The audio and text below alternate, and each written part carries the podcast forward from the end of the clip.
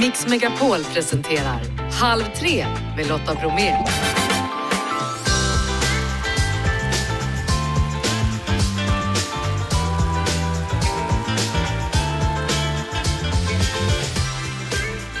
Hallå där och varmt välkommen in i Halv tres fjällstudio. Här står jag och kompani i Mix Megapols vinterstudio. Det pågår ju ett fjällkalas och från där jag sänder då så kan jag se hela backen. Och bakom oss så finns längdspåren. Ja, det kommer handla om skidor en hel del i dagens torsdagsmix. Ni hör Charlotte Kalla och Mattias Svan. Thomas Bodström i skiddräkt är dagens gäst. Frida Bratt hjälper oss att förstå den nya räntehöjningen och Anders Pipistrello trafikrapporterar från backen. Liv Mjönes och jag träffas i Byte byt och så tar vi fram den allra sista familjen då som kommer att hänga med oss redan ikväll. De kommer lämpligtvis då från Dalarna. Ja, det här är min första sändning i skidbacken. Nu åker vi! Som alltså idag då sänder från skidbacken i Sälen. Vi är på Lindvallen. Och den här skidbacken som jag ser just nu då, för det finns hur många som helst, det verkar vara någonting som skulle kunna vara något jag kan ta mig ner för då. Eftersom det ser ut som en barnbacke och inte alls speciellt brant. Vi befinner oss i början av fjällvärlden då, men självklart så kan man också åka på längden. Det här är ju klassisk Vasaloppsmark. Och mer om Vasaloppet om en stund nu till en av Sveriges bästa längdskidåkare genom tiderna. Charlotte Kalla, aktuell i Let's Dance, ambassadör för Skistar och tränare numera då för den nya generationens skidlöpare. En i alla fall lite mindre strikt tillvaro än den som hon hade när hon var elitåkare. Det berättade hon för Madeleine Kilman häromdagen. Ja, men det har ju varit en enorm frihet att leva som elitidrottare. Men samtidigt så har jag ju också haft ganska tydliga ramar som jag har velat förhålla mig till för att vara så förberedd som möjligt när vinterns tävlingar har dragit igång. Det är inte så att jag har haft jättemycket helgfeeling när fredagen har kommit utan eh, det har ju lika gärna kunnat infinna sig på en tisdag för att jag har vilodagen på onsdagen. April månad har varit som semestermånaden medan sommar och sol inte har varit jättemycket ledighet. Och nu har du varit med på juniorlandslagets träningar för framtidens skidstjärnor. Hur var det? Ja, men det var ju hur läckert som helst och kul att få vara kvar i miljön lite grann. En helt annan roll att kliva in och coacha och istället för att vara den som tar emot teknikfeedback, vara den som driver dialogen och kika på hur andra gör med benvinklar och stavisättning. Hur blir du bemött när du möter de här unga tjejerna och killarna? Nej, men Först var det lite tyst, men ganska snabbt var det mycket chatter och det kändes som att jag fick vara en i gänget, även fast eh, det mer var frågor bakåt, hur min karriär har varit och mera blickar framåt mot eh, vad som väntar för dem. Du är också ambassadör för Skistar. Hur kommer det sig att det är så viktigt för dig att engagera dig i saker som har med, med snö och så att göra? Ja, men det känns ju som drömjobbet här, att fortsätta få ha en eh, fot kvar i de miljöer som jag har uppskattat under min elitkarriär. Och det känns jättekul för i december eh, 2023 nu så kommer vi erbjuda ett ungdomsläger. Då har jag krokat arm med personer som har varit viktiga för mig under min karriär. Så de som väljer att komma till Sälen den helgen kommer att få ta del av så himla mycket som jag önskar att jag kanske fått reda på lite tidigare i min karriär det blir en helg med stor inspiration. Du, nu ska du använda benen till något helt annat under våren. Du ska vara med i Let's Dance. Ja, men precis. Det här är första träningsveckan som vi är inne i, så jag är glad att det fortsatt är drygt en månad kvar innan eh, första programmet sänds på tv. Har du fått reda på vem du ska dansa med? Ja, i och med att eh, min partner är uppe nu och tränar med mig i Sundsvall. Mm. Jag har fått möjligheten att träna på hemmaplan, så nu vet jag vem det är, men ni får vänta ett litet tag till. Typiskt! typiskt. Men jag funderar på det här känns, för att du är ju van att pusha dig själv liksom fysiskt och prestera, men här i den här grejen handlar det ju jättemycket om prestation och hur bra man är, men också väldigt mycket om din person. Ja, jo, alltså det här är en helt ny arena för mig. Eh, jag är verkligen nybörjare, så det ska bli jättespännande att se vilken resa som är möjlig att göra. Och det är nervöst för att det innehåller så många mer moment än träningstimmar är jag ju van att genomföra men det här blir ju på ett helt annat sätt. Du ska plötsligt prestera fast i klackskor också? Ja, dessutom och försöka uttrycka något. Vad tror du är svårast i det här? Eh, ja, men jag tror att det kommer vara svårast att inte vara frustrerad när det blir fel, för det kommer bli fel. Att eh, foka på nästa, att inte vara i misstaget som skedde precis. Det tror jag kommer bli viktigt. Det ska bli jättespännande att se dig på alla möjliga håll och kanter och olika plattformar. Charlotte Kalla, stort lycka till med allting och tack för att du vill vara med i Halv tre här i Mix Megapol. Ja, men tack så mycket. Söndag den 5 mars är det dags för årets Vasalopp mellan Sälen och Mora. Och Mattias Svan är Vasaloppscoach. Han har kommit topp 10 fyra gånger. Välkommen till Halv tre! Tack så mycket Lotta! Du Mattias, vad är egentligen tjusningen med långlopp? Jo men det är väl det där att testa kroppen och testa sina gränser och utmana sig själv tror jag. Jag landar i någonstans där. Jag pratade med en väldigt känd svensk artist häromdagen och hon, jag kan avslöja att det var en hon, hon berättade att det var väldigt svårt att börja åka skidor. Hon trodde det skulle vara hur lätt som helst när det inte handlade om slalom och nerför backen, men att åka plant var också svårt. ja, jag brukar säga att jag är dålig på mycket annat, men det här har man gjort hela livet så det känns ganska naturligt för mig. Så jag, jag har väl åkt eh, väggen i Sälen med löparskidor, så man, det känns som en del av mig nästan. Så vad är det största hindret man behöver ta sig över för att komma igång? För att komma igång är nog eh, rädslan och att man inte tror på sig själv riktigt utan det här är ingenting jättesvårt utan man börjar på bra yta och kommer igång och inte är rädd för att utmana sig själv tror jag. Och hur gör man med långloppen? Hur kommer man över att man ska orka åka ett sånt? Man behöver vara lite halvknäpp. Det är så? Ja. Nej. Nej, men det är jätteskoj att kunna, jag menar kroppen är gjord för att för rörelse om man får börja med någon kortare distans då eh, och börja med typ Vasaloppet 30. Det finns ju kortare varianter som inte många vet. Man behöver inte åka alla nio milen utan utmana sig själv på lagom nivå så man får mer smak istället för att man inte vill göra något mer. Har det blivit fler som intresserar sig för den här typen av lopp? Ja, det tycker jag. Eh, det är väl mycket folk som har väldigt extrema grejer. Det är allt från Ironman till att eh, långa lopp på, på skidor och cykel och löpning. Jag tror att det, är klyftan kanske sprids av de som absolut inte vill motionera och de som motionerar blir så extremt fanatiska så det, så det kanske blir en, en liten klyfta som sagt. Men den vanliga motionären, det är Vasaloppet personifierat tycker jag. Det kan ju alla mm. klara av, den här klassiken som man kan göra med alla de stora loppen i Sverige på löpning, cykel, skidor och simning då, som klassikern är. Ja. Hur många gånger har du gjort klassikern? Ja, det satte mig på pottan faktiskt. Jag har inte gjort hela klassikern faktiskt, Lotta. Så förlåt. Varför då? Den kanske kommer. Jag, tror, jag har inte cyklat Vätternrundan. Jag tror det blir faktiskt nu till eh, våren. Det har varit, eh, när man var elitaktiv då hade man inte riktigt, det var fokuset bara på skidor. Så att, mm. Men i, i, i, år så kan det bli så Lotta, att det blir en eh, klassiker. Jag nämnde ju det att det är några stycken som faktiskt inte ska behöva åka det hela. Det är nytt för i år. Det handlar om en åkande reporter som nu blir en hel grupp. Precis, det är nytt eh, för i år. Förra året så åkte jag ihop med Clara Henry, eller gjort det två år har jag gjort. Men i år ska det bli ett lag, så det kommer bli faktiskt en, eh, dela upp det i fem sträckor. Mm. Vasaloppet ska köra, olika kända profiler. Vilka är det som kommer att åka? Sträcka ett kommer faktiskt komikern Måns Möller att köra. Andra sträckan blir Britta Johansson Ogren. Hon är den mest eh, vinstrika tjejen de senaste åren här nu på långlopp. Sen kommer en känd kock som heter Adam Thulin som kommer köra mellan eh, Eversberg och Oxberg. Efter det så får Måns Möller hoppa in igen. Vi avslutar starkt med barnprogramledaren, bland annat Malin Olsson. Vilket gäng! Pratar med mig just nu här i Halv tre med Lotta Bromé gör Mattias Svan som är Vasaloppscoach. Du, vad ska man äta? Hur förbereder man sig för ett Vasalopp på bästa sätt?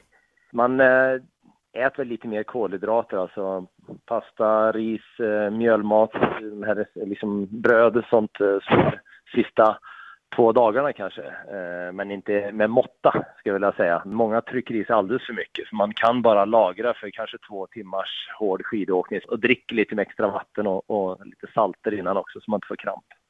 Hur mycket ska man ha åkt innan? Ja, hur mycket man ska ha åkt, det tvistar de lärde om.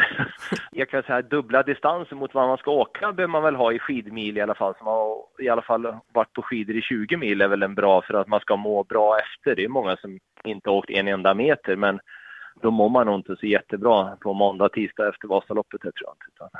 Och så har vi det här med vallar, och när ska man lägga den? Ja, nej, men det vill man ju lägga så, så sent in på som möjligt för att det är ju, det är ju väldigt varierande vilket före det kan vara och eh, alltid så, det är inte alltid att prognoserna stämmer så man vill ha valla ja, eftermiddagen eh, innan lopp, dagen innan. Och under loppet, vad ska man tänka på då? För de allra flesta är ju motionärer och egentligen så få en bra tur ner till Mora dit de flesta ska mellan om man startar i Oxberg de kortare loppen eller om man startar från Sälen. Så man inte tar ut sig alldeles för mycket för det är nästan bara du själv som tror att tittar mest på resultatlistan så man får en bra upplevelse och, och inte kör för hårt tror jag. Och det är väl både tänka positivt och vara men, både fysiskt och mentalt förberedd tror jag vad man ska ut, ut och göra för något. Mm.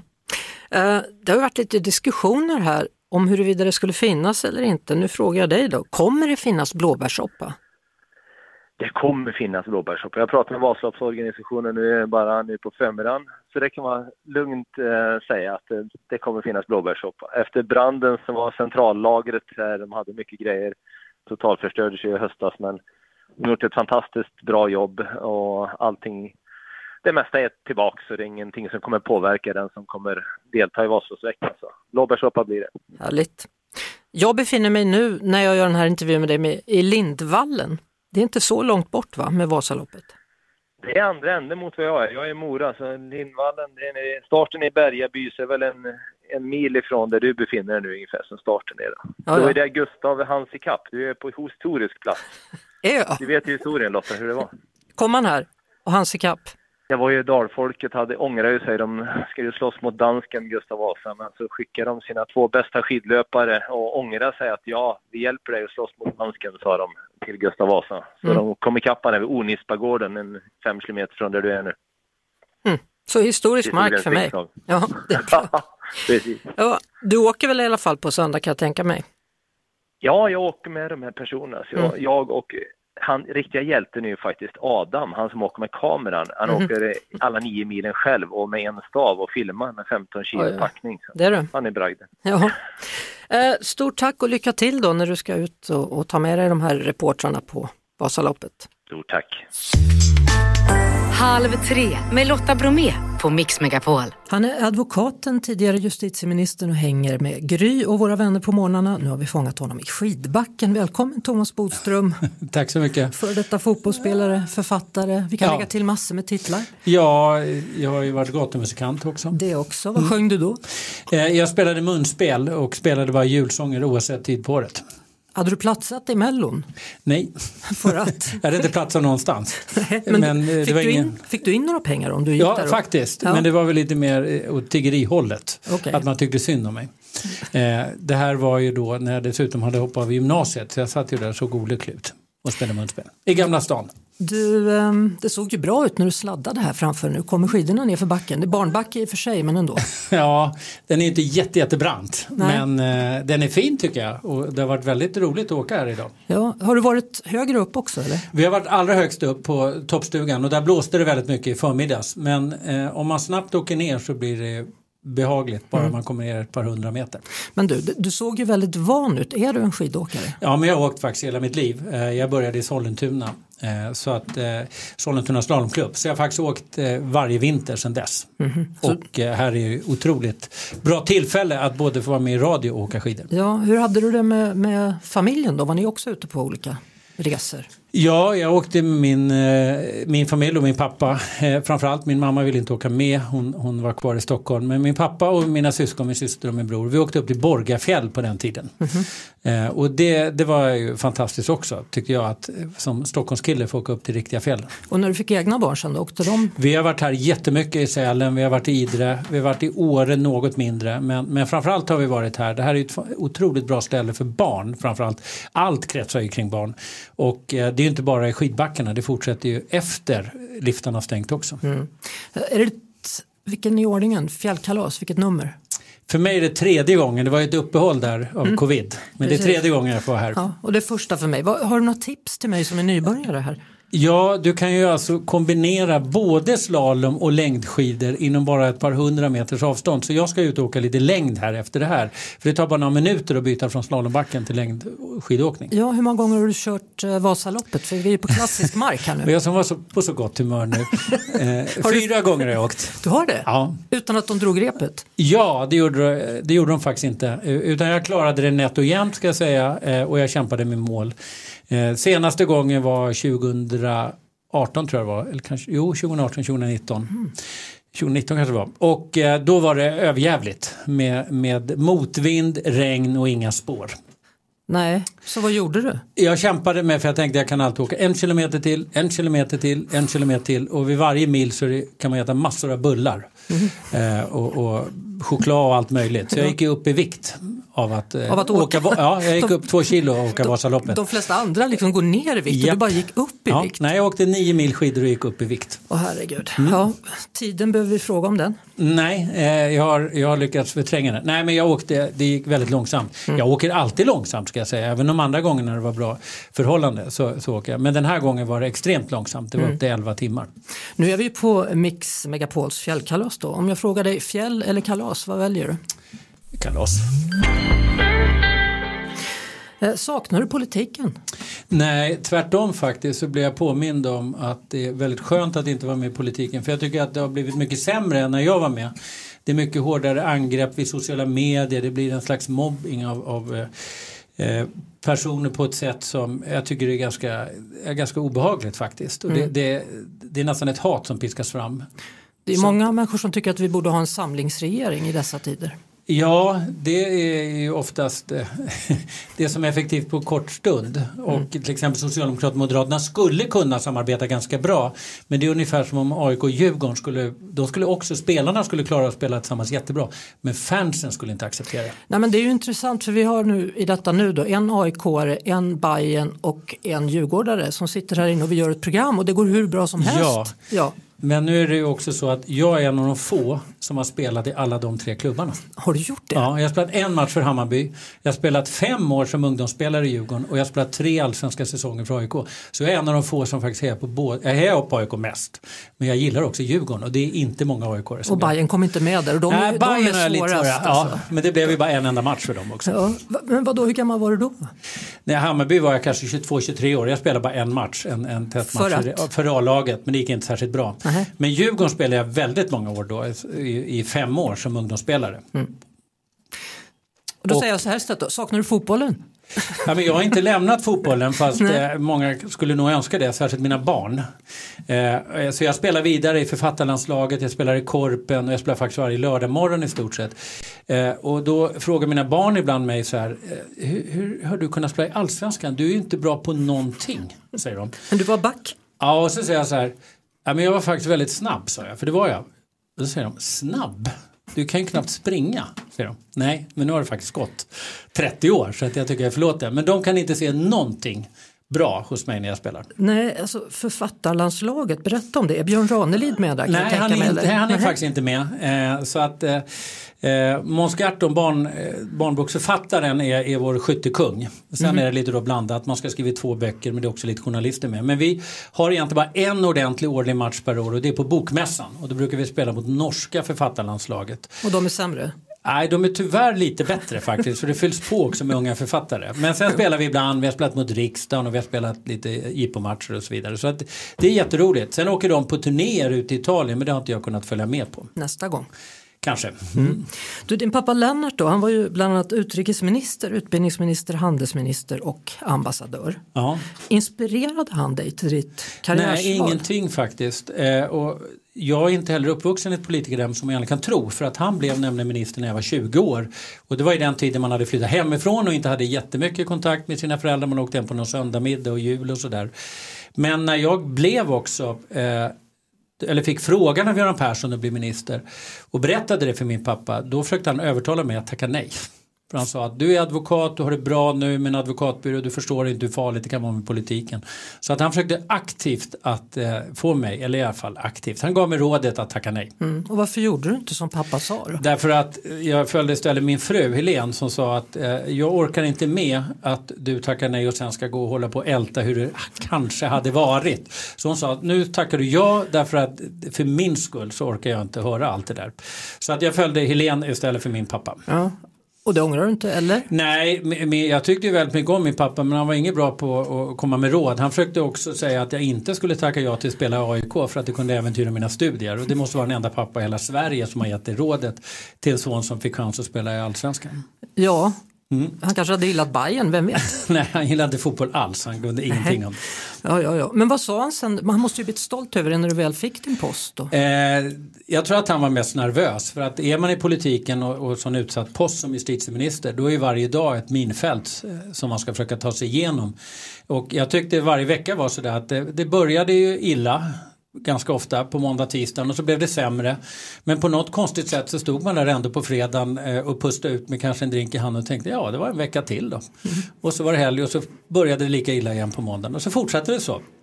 Så att eh, ja, jag, han kan mig ändå fram i sex år och kanske blev han lite lugnare med tiden men, men han var väldigt, väldigt nervös för det.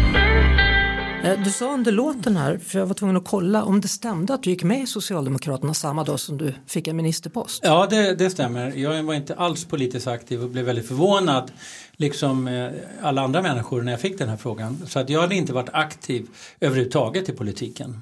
Är du en av de första politiker som hade ett skelett i garderoben? Nej det tror jag inte att eh, jag var och jag tycker att det är ganska befriande att de är det nu, att man har det faktiskt.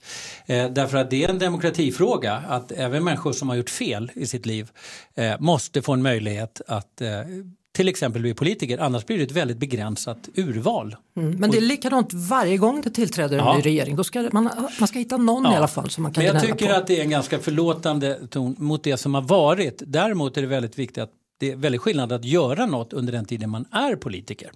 Du, vad, är, vad är det som driver dig att göra saker? Alltså, jag har ju ändå på något sätt någon inbyggd vinnar... Eh, alltså jag avskyr att förlora. Eh, det är mer nästan en, det blir ju en vinnarinstinkt. Att eh, man tycker så otroligt illa om att förlora. Och det är väldigt användbart när man är advokat och när man spelar fotboll och sånt. Men det, det är mindre bra i andra sammanhang, i sociala sammanhang om man spelar Trivial eller spelar kort och sånt där. Så, Så det, man ska inte låta dig förlora, man ska låta dig vinna annars ja, blir det tråkigt. det blir ännu roligare att vinna över mig eftersom jag inte kan eh, hålla ja, mig Går du hem då eller vad gör du då? Nej, jag försöker bita ihop men jag mår väldigt dåligt av att förlora. Mm. Och, eh, jag, om man är advokat så förlorar man ju mål. Eh, särskilt om man är försvarsadvokat. Åklagaren har ju faktiskt oftast rätt.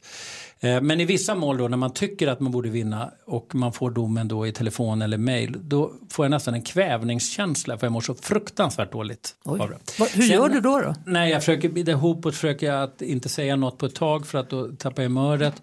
Eh, och det kan vara i media och sånt där så, så väntar jag med att säga något för jag vet att jag kommer ångra mig efteråt. Men, men den här drivkraften är faktiskt väldigt bra som advokat för att då representerar man någon annan och då handlar det om att ge precis allting för mm. den personen. Oavsett om man är misstänkt för ett väldigt allvarligt brott och som alla hatar och så vidare.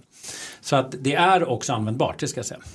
Det är tio år sedan senaste boken, blir det några fler? Nej det är inte tio, jag har skrivit Har du skrivit efter? Dess. Ja vad bra, vilka ja. då? Efter Populisten, vad kom då? Jo, nej men jag har skrivit eh, typ fem, sex böcker sedan dess. Wow! jag skrev en som är Svarta änkan förra året, jag bra. två deckare och så skriver jag True Crime och mm. nästa bok kommer nu i september. Titta där, då kom den in också. Ja. Men mm. vad, vad, hur har du utvecklats som författare tycker du? Jag har blivit bättre på det eh, som är det svåraste, nämligen less is more. Eh, jag försöker hela tiden att inte skriva läsaren på näsan, att inte förklara allting. Man kan förklara det genom till exempel dialoger. Man behöver inte säga så här eh, hon gick eh, snabbt ut i rummet och så lägger man lätt till så här. Det märktes att hon var arg. Det är det man inte ska skriva. Det tycker jag att jag har blivit bättre på. Det är så lätt att skriva det. Och det är ju det som läsaren ska förstå när man läser att någon går snabbt ut i rummet. Jaha, hon kanske var arg. Och det är ju ett nybörjarfel, eller det är ju ett fel som, man, som följer med en. Men, men det försöker jag tänka på, jag tycker jag har blivit bättre på det. Mm. Vad heter boken som kommer i september? Vi har faktiskt ingen namn, eh, men det handlar om ett väldigt, eh, det, är alltså en true crime om ett verkligt fall i eh, ett dubbelmord i Vallentuna som vi ska skriva om, jag och min kompis Lasse Lamper som är journalist. Så vi håller på för fullt. Jag skrev igår kväll, jag ska tillbaka och skriva lite ikväll också. Ja. Och däremellan ska du åka längdskidor. Ska jag åka längdskidor också. Mm. Thomas Bodström, stort tack och uh, ta det lugnt i, i längdskidspåren då. Ja, det ja. ska jag göra. Det blir alltid lugnt i mina längdskidspår. Halv tre med Lotta Bromé på Mix Megapol. Anders Rönnefors, även kallad Pipistrello. Välkommen! Tack så mycket! Hur är det i backarna idag? Hur verkar det? Du, det är lite kallt och lite bistert men det är ju eh, fantastiskt bra åkning kan jag säga. De som kommer upp och vågar sig ut i den här kylan som är här just idag. Ja, och jag fick i morse då, för jag skulle fråga hur många backar finns det egentligen, så fick jag det här pappret så jag försökte räkna. Alltså, hur mycket finns det? Ja, det finns ju hur mycket som helst. Och det 60 finns faktiskt, eller något? Ja, det är något sånt där. Och ja. att det finns fyra kategorier också. Det är grön backe som är lite lättare, eller blå backe som är lätt och röd medel. Sen har de den här svarta backen som då, eh, ja, testosteronfyllda män ska åka i. Mm. Thomas Boström var ju uppe och vände där, det blåste för mycket där uppe ja. Men han kom ner i alla fall. Men han är ju aik ja. så att det är ju en konstig grej. Det kan vara så. Ja. Blått Nej, inte blått. Blått, vi, rött och gult skulle jag säga. Ja, men han är ju alltså svart åker ju och överallt. Ja. ja, ni gör det. Ja. Du, eh, trafikvett i backen, finns det en sån? Eh, ja, ja, men det är många som inte följer den. För att det här med skidåkning, du kan ju tänka dig själv, man har suttit kanske en hel familj i en bil och knött upp och så kommer man ut och ska, och man som folk på grönbete ska upp och åka skidor. Så om man inte gjort det kanske man gör det en gång per år. Och om man tittar upp här i backen så ser vi ju redan nu här de här snowboardåkarna, hur de ligger gärna bakom krön. Va? Och det är ju ingen som har en chans att se dem utan då dönar ju folk rätt in i dem och då blir det olyckor. Jag kan bara säga, det låter lite hastigt här, 11 000 olyckor per säsong är det en skidbacke. Om man då jämför med, det är två miljoner svenskar som åker skidor ungefär per år. Men är det alla backar ihop menar du nu eller? Ja, totalt ja. ja, ja, ja. Nej, inte bara här i Sälen. Nej. Jag tänkte, ja. Vad är den vanligaste olyckan då? Det är knäskador eh, och eh, mycket handled och sånt där som ryker också så att det är ju förödande naturligtvis. Nu tittar vi ut här, kolla nu så kommer det en, en dam där med sitt barn framför hon håller barnet i en sele så där känner jag att jag skulle vilja åka med någon. Ja men det är ju ganska fantastiskt om du då tittar på, ni kvinnor kan ju klara av de här grejerna men vi män åker med krökta ryggar och har barnet framför sig som också är en kombination av livsfara. En tung pappa på en 80 kilo ramlar över barnet. Vad händer med barnet? Är det en fraktur eller något liknande. Det är ju också fantastiskt egentligen hur man tänker. Det är som skridskor. Ja, precis. Ja. Eh, det här med liftköer och sånt, då, hur ska man bete sig där? Ja, det ser man också, det är precis som i den vanliga trafiken att man retar upp sig på de som kanske har lite finare utrustning då som gärna knör sig eh, framför de andra och det är ju görjobbigt och det är ju irritation. Ett, eh, man kanske inte får hänga ut dem men danskar det är ju ett platt land men de är ju gärna här uppe i fjällen också. Jag har sett några, hört några framförallt. Man hör dem framförallt ja, ja. och det är ju görjobbigt för de kan ju inte heller åka skidor egentligen men det är ju kul ändå att de kommer upp och, och lägger sina slantar i de svenska fjällen. Så har de dyrare utrustning eller billigare? de har nog gärna lite dyrare för att de kompenserar upp sin dåliga skidåkning med lite finare grejer. Mm. Det är inte så att de åker platt och laddar inför Vasaloppet eller vad, vad ja, gör de? Jag vet inte vad de gör, de kan dricka öl. Och när vi är inne på öl också så är det en kombination med att det här med alkohol är också ganska vanligt förekommande i en skidbacke och det kan ju ställa till förödande konsekvenser. Det är ju okej, okay. allemansrätten gäller ju i backar som man känner till och då har man då tagit sig en stänkare eller någonting och går upp för backen då är det tydligen okej. Okay. Men åka lift och vara berusad det får man inte lov att göra. Åka skidor och vara berusad då? Ja, har man gått upp för backen så är det tydligen okej okay då. Nej, För att det är allemansrätten för då har man inte nyttjat eh, SLAO hette ju den här organisationen. Som på har... riktigt nu? Ja, precis. Är du allvarlig? Jag är allvarlig, ja. Jaha, här kommer det tre stycken. Eh, det är så, nu vinkar de också. De är danskar. Mm. De har ja. rödvita kläder på sig så man känner igen dem oftast. Ja, man gör ju det. Ja. Du, eh, vi hör dig imorgon igen. Var det något mer viktigt där? Du har så bra papper. Ja, jag tänkte bara på kolla det. Du är uppväxt i Skövde och vi har ju fått rapporter om att du hade en sån här tight eh, skiddräkt när du var liten och åkte i Billingen Lotta. Stämmer det? En gång. Ja. en gång. Ja, ännu värre när jag åkte på Kinnekulle men jag tänkte återkomma till det senare i programmet. Ja. Men nej, det, det... Jag har också hört lyssnare som vill se dig i backen här idag eller kanske imorgon och hur blir det med det och vilken tid? hur dags stänger de backen? Ja.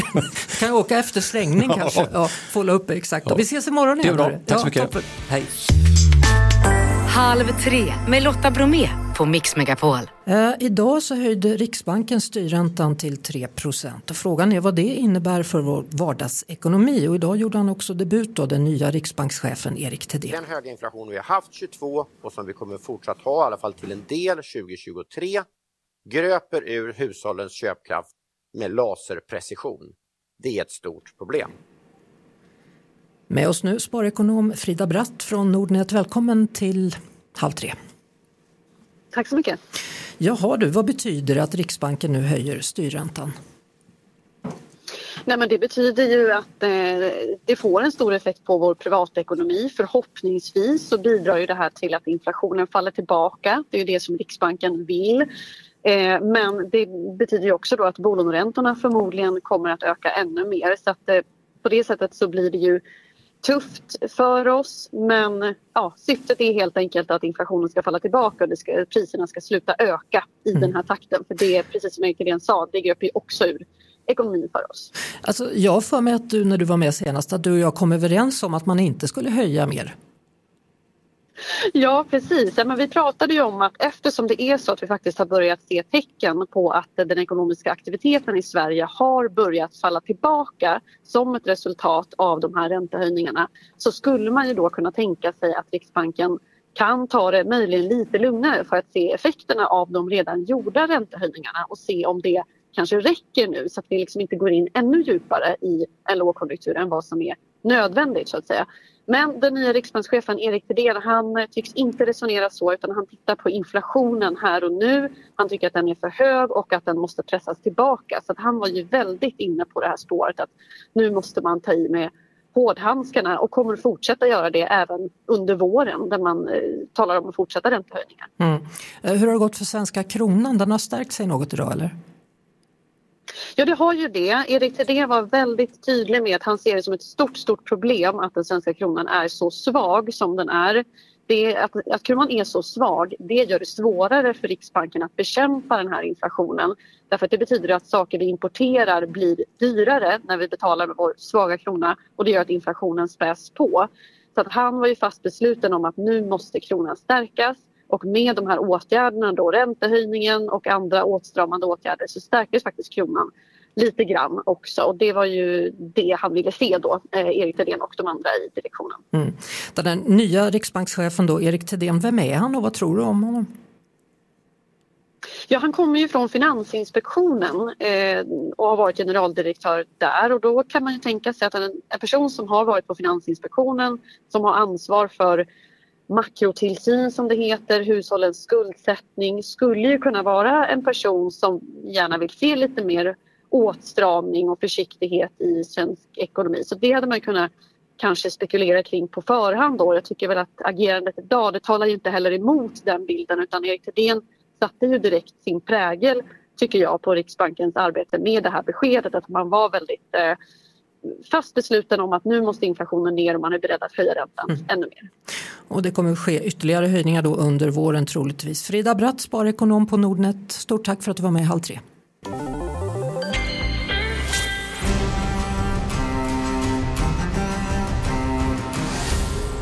Film och serier.